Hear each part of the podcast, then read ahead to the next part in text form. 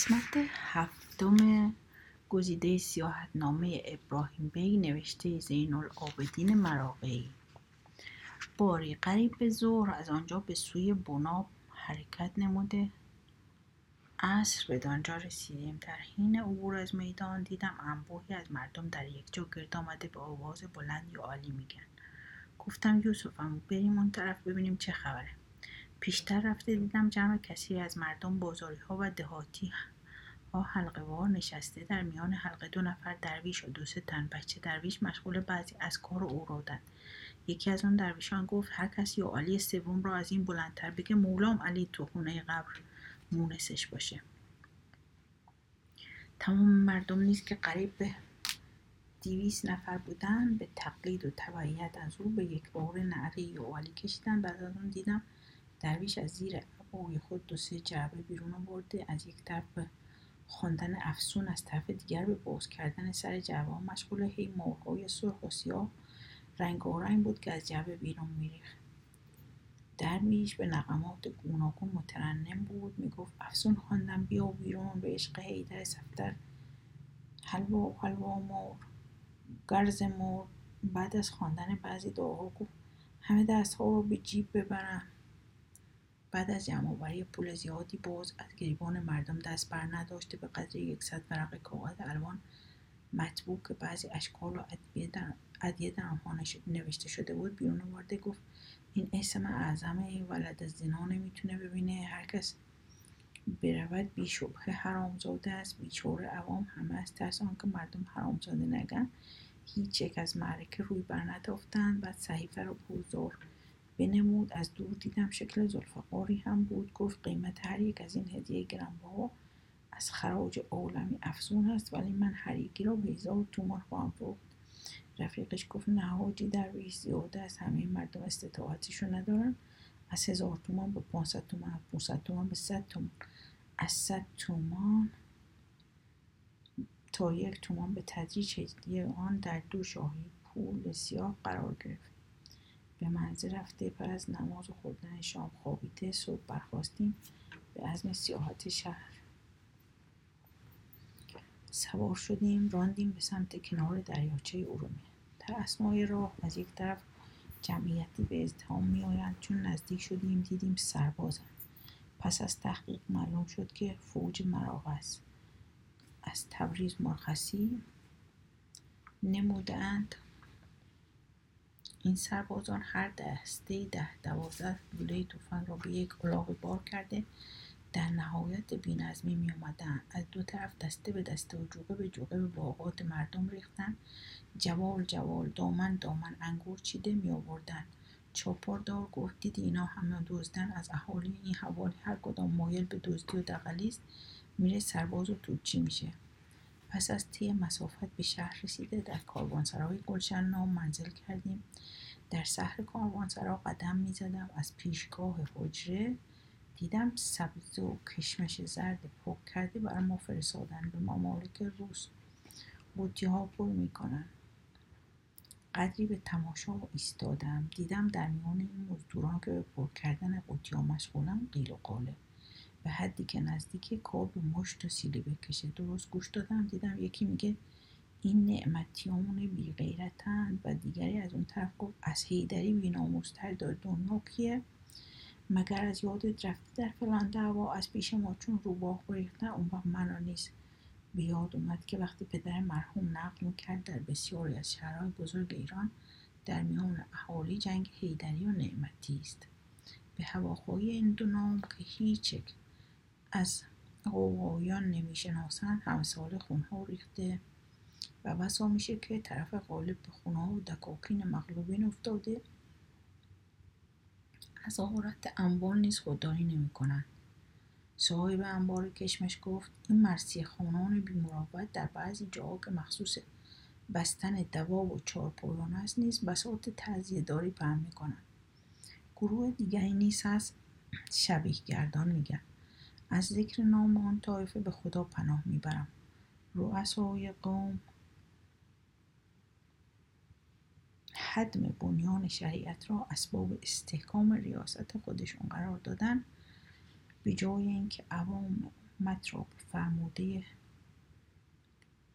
بزرگواران به تحصیل علم و معرفت و اتحاد و اتفاق نصیحت کنند به جهالت و نفاق تشویق می کنند جمعی را به عنوان حیدری و نعمتی برخی را به نامهای متشرعی و شیخی به طرفی می‌کشند با دست خودشان هر روز به رنگی به بریدن رشته اتحاد ایشان مشغولند محض ملاحظه منافع نحس و نجس خودشان هر بدبختی را که به خدمت وطن کمربست زلمه گویند.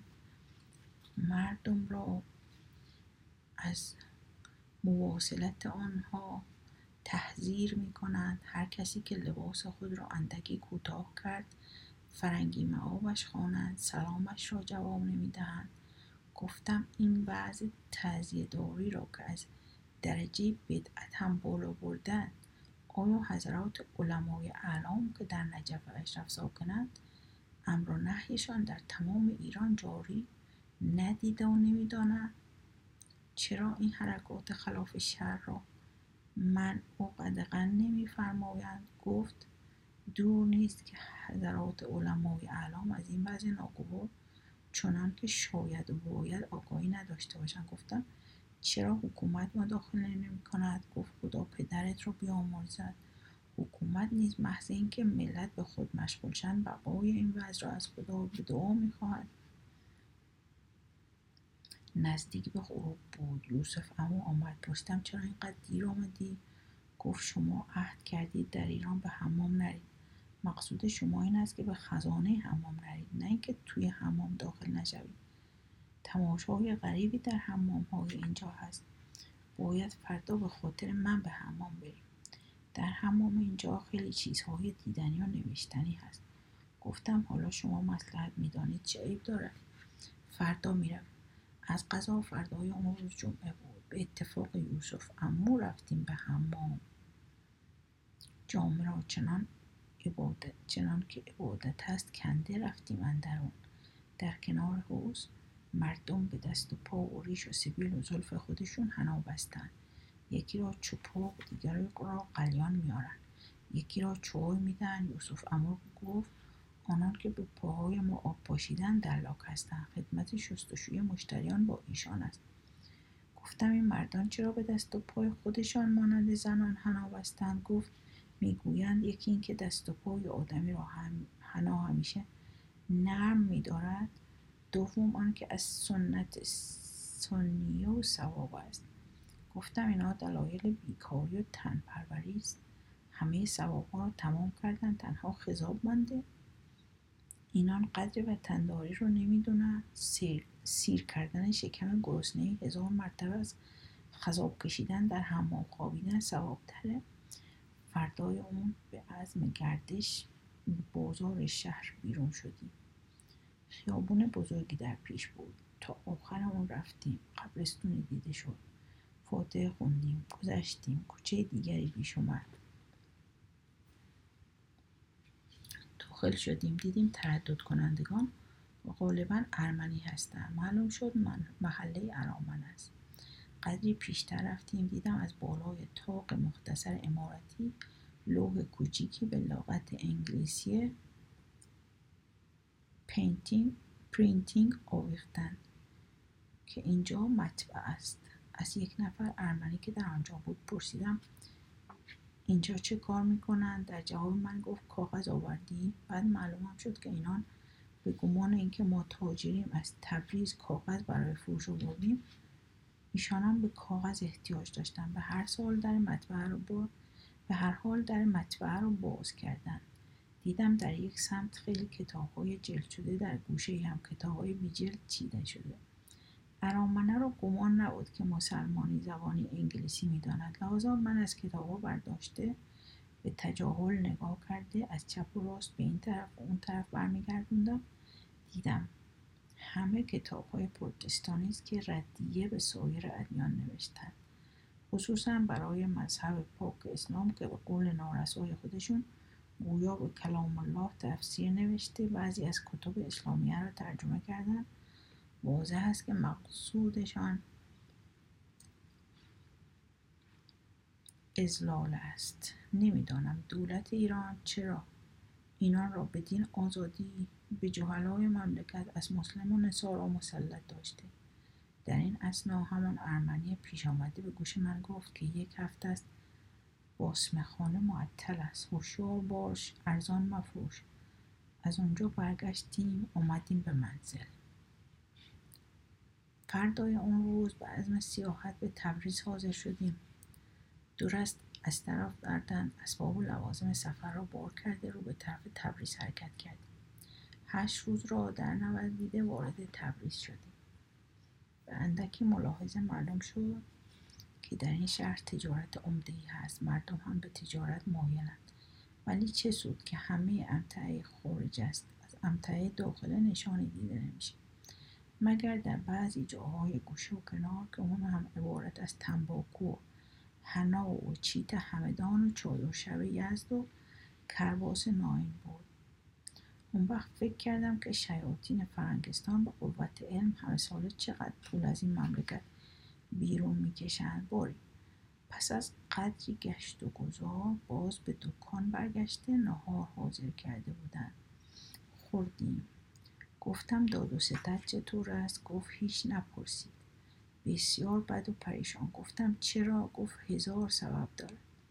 اما بدتر از همه این پول سیاه و تفاوت همه روزه آن است کسبه و فقرای ملت را بالمره از پای در انداخته. همه را خانه خراب کرده گذشته از اون پول را هم امروز می‌بینی. چهار تومان نیمش یک لیر است.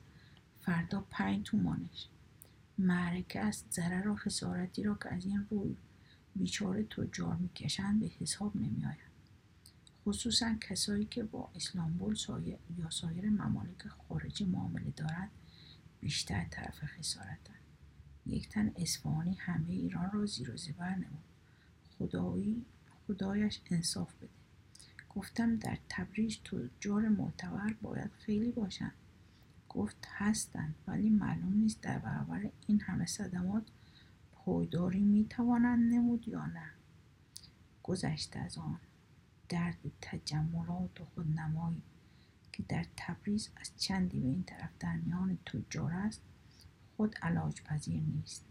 امر تجارت با این گونه کر و فر از پیش نمی رود هر تاجری که از خود و یا دیگری ده هزار تومان در دستگاهش دید مطلق چهار هزار تومان آن را خرج ساختن امارتی برای خود خواهد کرد. با این حال از تجارت آنان چه امید ترقی توان داشت؟ حالا عادت تازه هم پیش گرفتن. هر کدام از ایشان که چند تومانی در چنگ خود دید املاک می‌خرد دهکده می‌گیرد. این یکی دید اون دیگری دو پارچه خریده. خود را محض رقابت او به هزار آتیش می‌زند تا آن هم صاحب دهکده بشود. وضع این مملکت و تبایی اهالی آن را در امثال این رقابت های بیمعنی به هیچ مملکتی قیاس نمی‌توان کرد. هنگام است. گفتم خیلی خوب. در صورتی که ثروت هم دارند چرا با همدیگر شراکت کرده یک فابریک کرباس بافی در وطن خودشان احداث نمی کنند که مردگانشان را بدان کفن کنند. یا فابریک چیت سازی بیاورند یا شم کافوری یا ماشین سازی درست کنند که بیشتر از ده قریه و امثال آن فاریده ببرند. اینا که شما به نام تاجر یاد می‌کنید منم معاملات تجارتی ایشان را تا یک درجه دیدم. تاجر نیستند. مزدوران فرنگانند بلکه دشمنان وطن خودشان هستند. زیرا که همه ساله به دامن نقود مملکت به دامن نقود مملکت را بار کرده به ممالک خارجه می‌برند.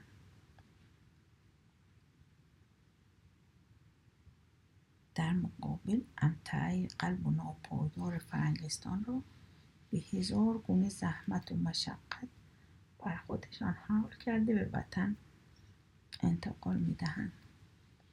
گفتم از این حدیث گذشتیم. رفتار حاکم مملکت با قاطبه رعیت چطور است؟ گفت از آن معنی هیچ نپرسید. حاکم اگر خوب گر بد دوام و بقایی ندارد.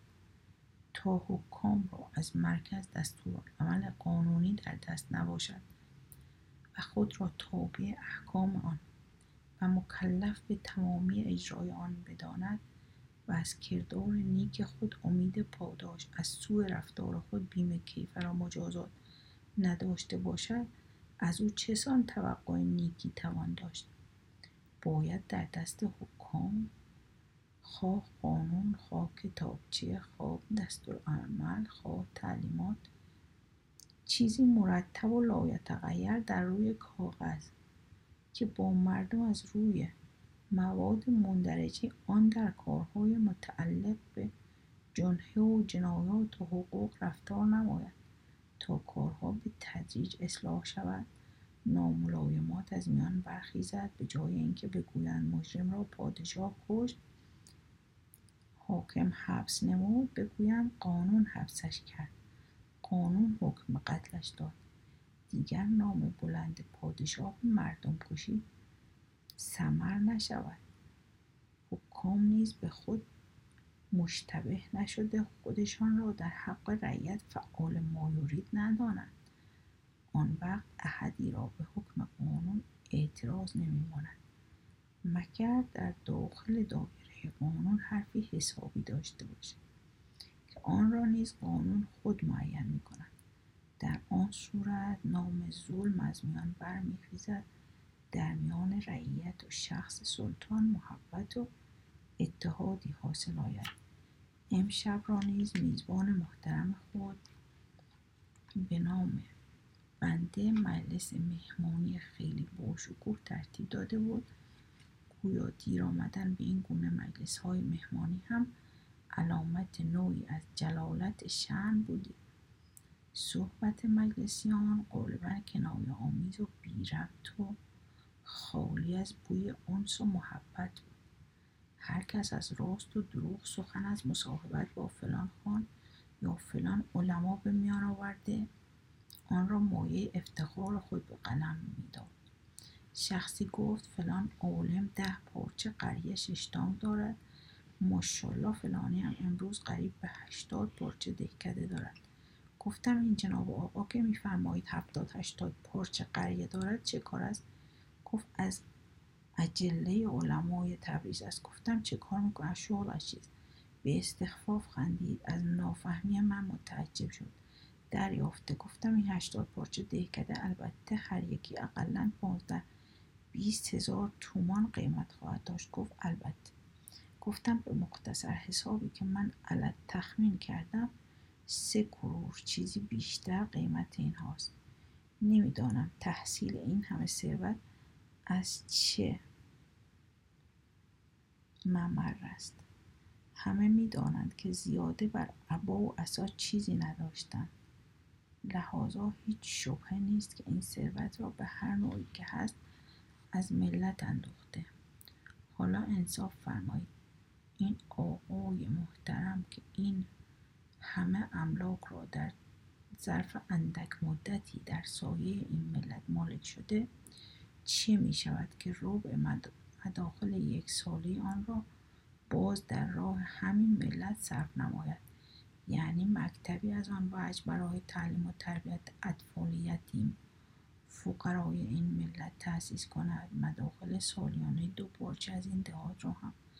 وقف مخارج آن مکتب و اعانه آن کودکان یتیم و فقیر کرده جمعی از نفوس مقدسه را به علم و ادب احیا کند یا اینکه بیمارخانهای برای غربا و فقرای ملت بنا گذارد باری در خیال حرکت به سوی کنار رود عرس که سرحد ایران و روس بودم پس آدم فرستادم که از چاپارخانه دو اسب بیارند چاپار شاگرد اسبها را آورد همان روز صاحب خانه را ودا کرده رو به کنار عرس حرکت کردیم. چون از شهر خارج شدیم دیدم چند تن از چپ و راست نشسته دیده به سوی ما دوختن. از چاپار شاگرد پرسیدم اینان چرا یمین و یسار راه را گرفته در این نقطه دور از آبادی نشستند گفت آقا جان اینان از سادات شهرند نیازی به اینان باید بدهی تا سلامت بگذری. گفتم چه عیب دارد یوسف عمر پنج شیش قران در سر دست حاضر کن وقتی رسیدیم به ایشان بده به محض شنیدن این سخن همگی به یک بار براشفتند پولها را به سر و صورت یوسف عمر پرانده گفتند با این مبلغ شیره خریده به سر خودتان بمالید دیدم دو نفر از ایشان از دو طرف به پاهای یوسف امو چسبیدن. می‌خواهند پاهایش را از رکاب خالی کرده از روی اسب به زمین کشند. از این طرف دو سه نفر دیگه عباهای خود را به بازوان پیچیده دست به چماق در صدد حمله هجومند. دیدم عجب هنگامه است. گفتم آقا جان با این پیرمرد کار نداشته باشید. پیشتر بیایید تا ببینم از ما چه می‌خواهید. گفت مال جد خودمان را می‌خواهیم دیگه. هیچ. گفتم آقا جان قربان جد شما بروم. چه قرضی به شما داریم در نزد ما چه حق و طلب از شماست؟ از کجا می‌دانید که ما مردمان متمول و صاحب چیزیم؟ ثانیا چگونه به شما معلوم شده که در نزد ما از خمس و حق سادات چیزی هست؟ ثالثا ما را از کجا می‌شناسید؟ از مذهب و آین ما چه اطلاع دارید؟ رابعا ما از کجا بشناسیم که شما سید و اولاد پیغمبرید؟ خامسا پیغمبر کجا هم فرموده که شما در بیابان جلوی مسافرین ناشناس را گرفته به ضرب چماق پول بخواهید و لخت کنید؟ یکی از اون میان گفت فضول موقوف. اول شما رو این جسارت از کجا حاصل شده که از سیادت ما بپرسی از ما بنیه بخواهی. دومی که ما شما را خیلی خوب می‌شناسیم. اسم شما ابراهیم بگه. در مصر اقامت دارید. پدر دیویس هزار تومان میراث نقدی به تو گذاشته. یک خواهرت نیز هست. در این سفر از زیارت جدم امام رضا علیه السلام به تهران. از آنجا به تبریز آمده حالا در صدد مراجعت به مصر هستی؟ ما چهارده تن اولاد رسول سه ساعت می شود که در این نقطه دور از آبادی در زیر آفتاب به انتظار ورود شما نشستیم. به هر یک از ما پنج تومان زودتر داده به سلامت درگذاریم. چه آخر الامر هم پیاز رو می‌خوری هم کودک را پول را از تو می‌گیرن باری به ایشان ده تومان از چنگ این ناجوان مردان خلاص شدیم. به ایثار ده تومان از چنگ این ناجوان مردان خلاص شدیم. از دور قصبه مرند نمایان شد پا را رکاب کشیده. بعد از ساعتی طی مسافت وارد شده در چاپارخانه پیاده شدیم از مسافرین پرسیدیم آقایان از کدام این راه؟ به بازار این قصبه می‌توان رفت؟ مرد متشخص گفت اگر مقصود تماشاست هیچ نروید که در تمام قصبه بجز از دیده گریان مردمان و فریاد و نوحه زنان چیزی نخواهید دید و شنید. تمام محلات شهر ماتم زده و صاحب ازایند. یک ماه است بلای آبله از آسمان به زمین این شهر نازل گشته. هیچ خانه ای نیست که طفلی از آن بدین بلای خداوندی فوت نشده باشد. دل هیچ والدینی را پیدا نمی‌توان کرد که به مرگ جگرگوشه خودشان زخمدار نباشد. گفتم مگر آبله کوبی نکرده بودن؟ گفت ای بابا چه آبله کوبی اینا همه قول فرنگان مشیت الهی به این طلا گرفته. گفتم آقا اسم شریف شما چیه؟ گفت حاجی ملا. گفتم حاجی از صدمه این مرض چندین طفل از این شهر فوت شده. گفت به حساب بورکنان تا دیروز 600 نفر زیاده بر یکصد طفل نیز کور و معیوب و علیل شدن. گفتم آقا جان ووال خون این همه اطفال معصوم همه به گردن شما و به گردن کسانی هست که در این اعتقاد هستند که آبل کوبی قول فرنگه. دولت آلمان امروزه دارای صد کرور رعیته. در تمامی ممالک آلمان در ظرف سال دوازده ماه 600 تن از اطفال آن مملکت از صدمه مرض آبله فوت نمیشه. اما شما از قایت تنبلی و کاهلی و عدم علم و آگاهی در ظرف یک ماه 700 طفل معصوم را در این قصبه کوچیک مسافر دیار مرگ کردید. این را هم بیباکانه به مشیت خداوندی نسبت می‌دید باری از مرند حرکت کردیم. فردای آن طرف ظهری وارد کنار عرض شدیم. در این اسنا در سمت دیگر جمعی را دیدم که با دف و دنبک و چند بوزینه و انتر رقاص ایستاده چندین پسران کوچک مزلف نیز ملبس به لباس زنانه همراهشونه. اونا نیز با مامورینان تذکره در های و خوی و گیر و دار بودن. پرسیدم اینا کیانند و این داد و فریاد برای چیه؟ گفتن این جماعت هم می‌خوان که از آن سمت رود عرس بگذرند. شغلشون در ممالک قفقاز در به در گردیدن و رقصاندن این پسران و بوزینه و انتره که بدین منبال از هر دری چیزی گرفته به دان گذران کنم. قیل و قالشان برای اینه که خان امین تذکره از بوزینه و انتر پول تذکره می‌خوان. اینا هم نمیدن. میگن این یکی بدعته. حال سه شبانه روزه در اینجا معطلم درم می‌خواست که یک ساعت اول بدان سمت. گذشته امثال این حالات کدورت انگیز را نبینم. پس به طرف معبر رود آمده دیدم اسباب نقلیه از این رودخانه منحصر به یک قایق است که گویا در قدمت نسبش به کشتی حضرت نوح می‌رسد. ما نیز دو نفری دو قران داده به قایق نشستیم. چون قایق کمی از ساحل دور شد. یوسف امو به طرف ایران نگاهی کرد گفت خداوندا صد هزار بار شکر که تندرست از این مملکت ویران خلاص شدیم. از این گفتار او دلم سخت آزرده گشت. گفتم این مرد بی انصاف گناه این خاک پای چیست؟ گریه بی اختیار بر من غلبه کرد. به های های بنای گریه گذاشتم. گفتم ای وطن عزیز و گرامی تن و جانم فدای خاک تو باد. تو درم از همه من مبارکتر از خلد بریمی.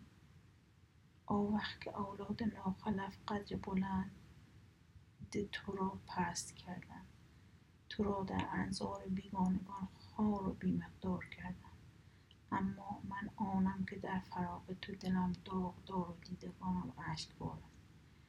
ترک کردن تو در مذهب من از ترک جان دشوارتر است. نتیجه سیاحت من این است که در تمام آن مملکت ها که از ایران دیدم در هیچ بلادی آثار ترقیات و تمایل به تمدن به نظر نیامد که بدان خوشبخت شوم. در زراعت و تجارت بدانچه از نیاکان خودشان دیدند قناعت دارند. جای بسی تعجب است که بدان یکی نیز مفتخرند که شیوه اسلاف هنوز تماما در میان ما مرئی است. آقا از این نظر در تجملات بیهوده و فراهم آوردن اسباب تزیینات خانگی به درجه پیش افتادن که ابدا اجدادشان آن وضع را در خواب خودشان هم ندیده بودند. به جای ظروف مسین که از معمولات و مصنوعات وطن عزیز بود یکصد سال به رفع احتیاجات یک خانواده بزرگ به قدر دویست تومان از آن کفایت مینمود. در آخر هم از قیمت آن چیزی نمیکاست امروز به دویست تومان یک پارچه چلچراغ خریده از سقف اتاقهای خودشان می آویزند که به یک افتادن به جز از یک کلمه وا چیزی ازش باقی نمیمونه. یکی از این انبوه مردم که علل اکثر صاحبان املاک هم هستند هیچ گاهی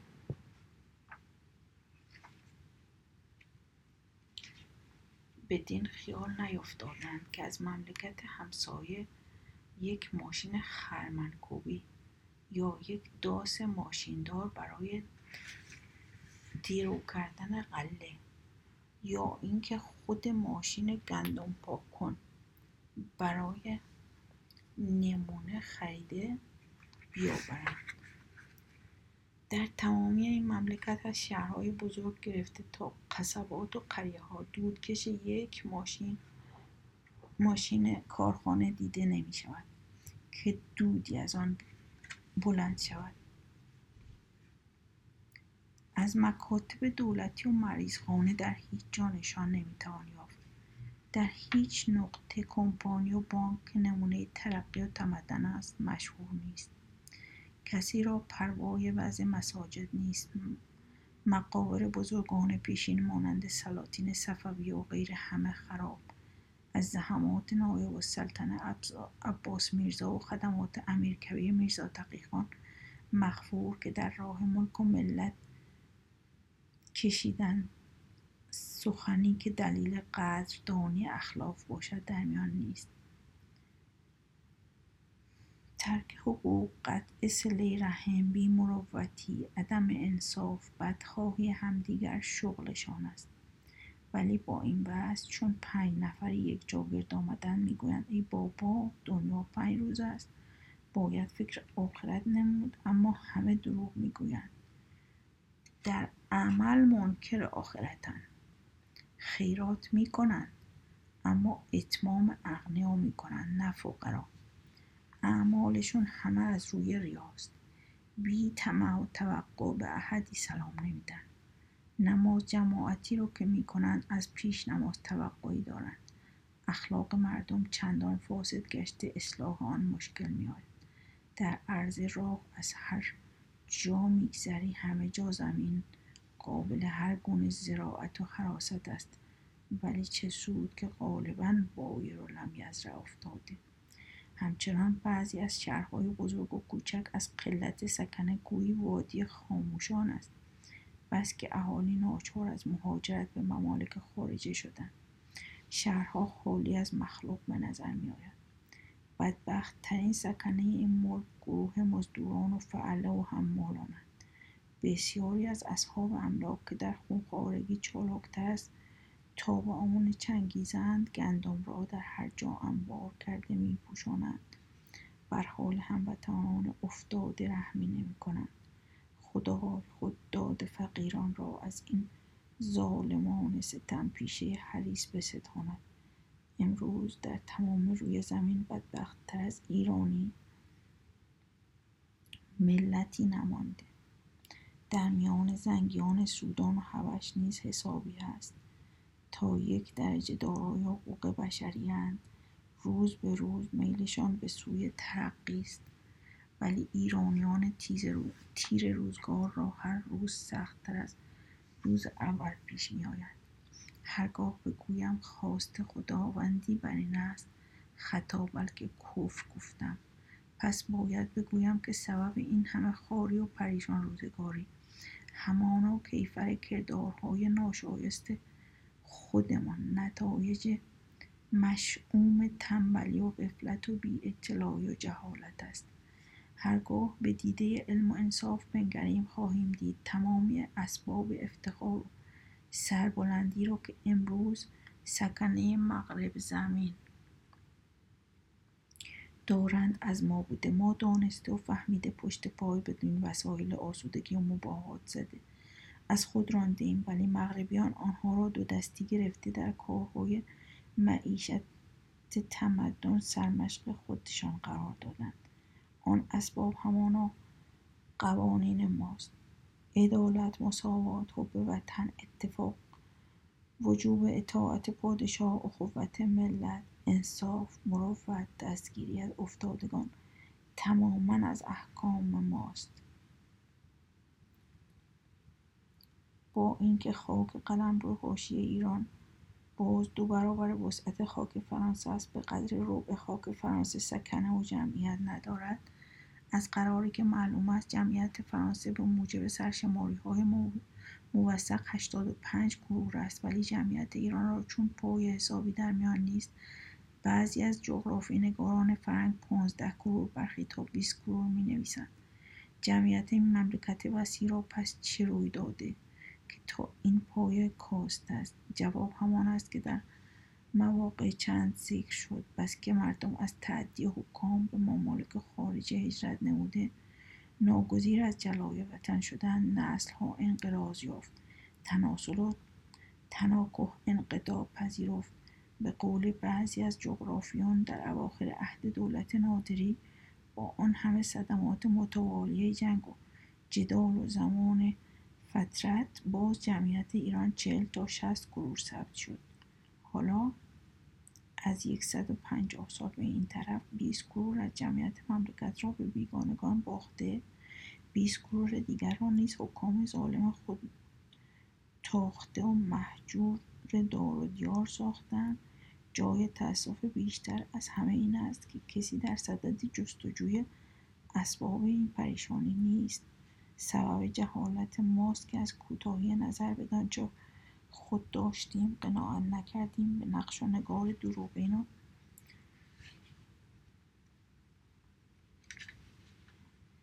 ناپایدار امتعه خارج فریفته شده. به اصطلاح امتعه وطن به اصلاح امتعه وطن نپرداختیم. ایرانیان به اتفاق دانشمندان هر ملت دارای استعداد فطری و هوشیار و قابل هر گونه ترقی و تمدن هستند.